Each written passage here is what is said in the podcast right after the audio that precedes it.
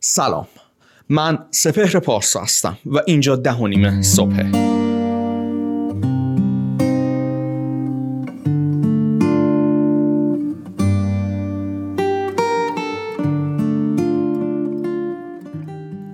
خب داستان امروز برمیگرده به جایی که من داشتم با یکی از دوستام صحبت می‌کردم راجع به تبلیغات.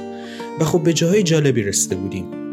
و من ترجیح دادم که اینو به صورت یک پادکست در بیارم و برای شما به نمایش بذارم. شاید براتون جالب باشه.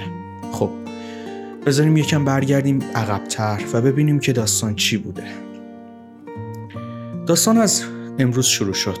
دقیقا وقتی که من داشتم با یکی از دوستام صحبت می‌کردم. کار این دوست من آموزش فارکسه بورس جهانی. جفت ارزها. قطعا باید باش آشنایی داشته باشید.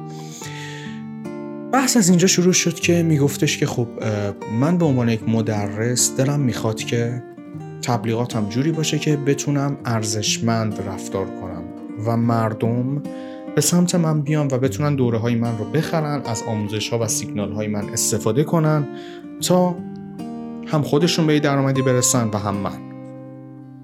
خب تا اینجا چیز چندان عجیبی نبود چون خواسته ای که داشتش خواسته عجیبی نبود.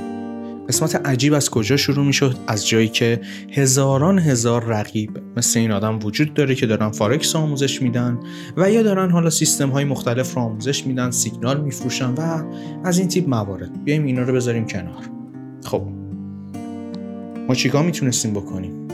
دقیقا قسمت قشنگ ماجرا همینجا بود. ببین اصولا توی تبلیغات افراد به دو دسته تقسیم میشن. افراد هیجانی که بهشون میگن emotional attitude و افراد منطقی که وارد بخش لاجیکال میشن. یعنی منطقی فکر می‌کنن. اصولا طبق تئوری های روانشناسی رفتاری بین 60 تا 70 درصد از مردم کره زمین هیجانی عمل می‌کنن. یعنی بین 60 تا 70 درصد مردم کره زمین هیجانی عمل می‌کنن. و ما اگر بخوایم سهم بیشتر بازار رو داشته باشیم باید تبلیغاتی درست کنیم که با این دسته از افراد همخونی داشته باشه. اما باید یه مسئله یادتون باشه که همیشه افرادی که منطقی رفتار می‌کنن مشتری های وفادار شما خواهند بود و سود اصلی رو اونها به شما خواهند رسوند. اوکی؟ پس اینجا باید به این قضیه بیشتر فکر کنید. و این رو رعایت کنید. خب حالا ما اینو میذاریمش کنار. ما برمیگردیم به همون دسته هیجانی. افراد هیجانی دنبال چی میگردن؟ ببین برای ساخت یک ویدئوی تبلیغاتی برای افراد هیجانی شما فقط به یک چیز نیاز دارید. تشخیص مقصد. Final Destination. یعنی چی؟ یعنی که به عنوان مثال من یک آدم هیجانی ام اوکی؟ تا اینجا داشته باشین اینو. من یک آدم هیجانی ام و دنبال یک چیز خاص میگردم. خدمات تو چیه؟ مثلا تو می‌تونی به من آموزش فارکس بدی. okay؟ اینو میذاریمش کنار.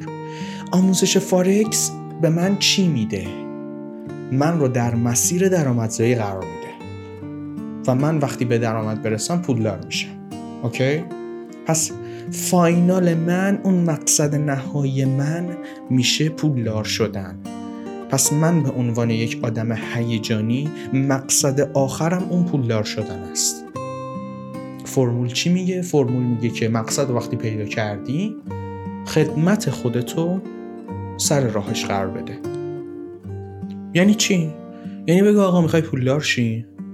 باید این دوره رو ببینی منم که تو رو می‌تونم پولدار کنم. اوکی؟ خب از اونجایی که توی همه معادلات ریاضی ما ضرب جمع تقسیم و منها داریم خب یک فرمول هم نیازمند این موارده یعنی یک فرمول خالی همینطوری جلو نمیره که به این موارد برسه. پس ما باید چیکار کنیم؟ قسمت اصلی ماجرای ما چیه؟ ببین هر آدم هیجانی بالاخره یک ذره عقل تو کلش هست. و نیاز داره که اون عقله هر چقدر هم کم براش این قضیه رو ثبت بکنه که این قضیه درسته. اینجا به چی می‌رسیم؟ ببین صرفا الان کیس استادی ما این بازار فارکسه حالا روی کیس استادی های مختلف این قضیه ممکنه تغییر بکنه ممکنه یکم فرمولش بالا پایین بشه. اما در نهایت سیستم و ساختار همونه. خب ما اینجا باید چیکار کنیم؟ آفرین. ما اینجا میایم اعتماد سازی می‌کنیم. چطوری؟ ببین از اونجایی که اکثر ما ایرانی ها الان پلتفرم درآمدزاییمون توی اینستاگرامه خب باید تو اینستاگرام هم فعالیت داشته باشیم. چیکار می‌کنیم؟ میایم اعتماد سازی می‌کنیم به صورت فیک. یه شعاری دارن انگلیسی ها میگن fake it until you make it. دقیقا از همین قضیه سرچشمه گرفته. از تبلیغات فیک خب شاخه و ریشه این مسئله از این بوده. یعنی چی؟ یعنی اینکه آقا من یه کسی هم که دارم فارکس یاد میدم. خب می‌خوام به همه هم یاد بدم می‌خوام همه هم پولدار کنم. okay. هر چقدر یه آدم هیجانی باشه بالاخره یک جایی از مغزش میگه این تا الان کیو پولدار کرده چی کار کرده؟ و شما اگر اول راه هستید و می‌خواین بقیه رو پولدار کنید باید به این نکته توجه داشته باشید. چطوری؟ باید فیک پروف درست کنید. یعنی چی؟ اسناد و مدارک تقلبی. نه که اینکه برین جعل اسناد بکنید نه اصلا این چیزها رو بذارینش کنار.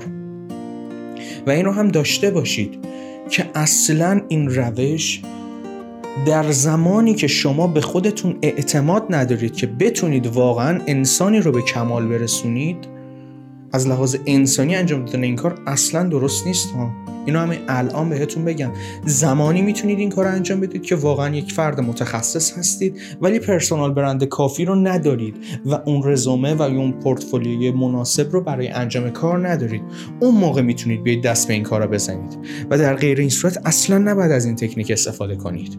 اونجا میین چیکار می‌کنید؟ اسکرین شات هایی درست می‌کنید برای خودتون که آقا مثلا من چندین تا مشتری موفق داشتم که از خدمات من راضی بودم خیلی در اکثر جاهای مختلف هم می‌بینیم. رزومه های فیک داریم می‌بینیم.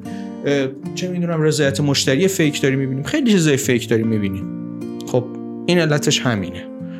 شاید شما وقتی بعضی وقت از خدمات و یا امکانات یک نفر استفاده می‌کنید و می‌بینید اون چیزی نیستش که مردم دارن تایید یا تعریف می‌کنن این قضیهش همونه فیکه. و اصلا نباید تعجب کنید. چرا؟ چون اومده از همین تکنیک دقیقا استفاده کرده. و شما رو به دام انداخته. منتها اون این قدرت رو داشته و این ریسک رو انجام داده. با اینکه این کار انسانی نیست اومده این کار رو انجام داده. اما شما این کار رو نکنید. شما زمانی دست به این کار بزنید که به اون سیستم اصلی رسیده باشید.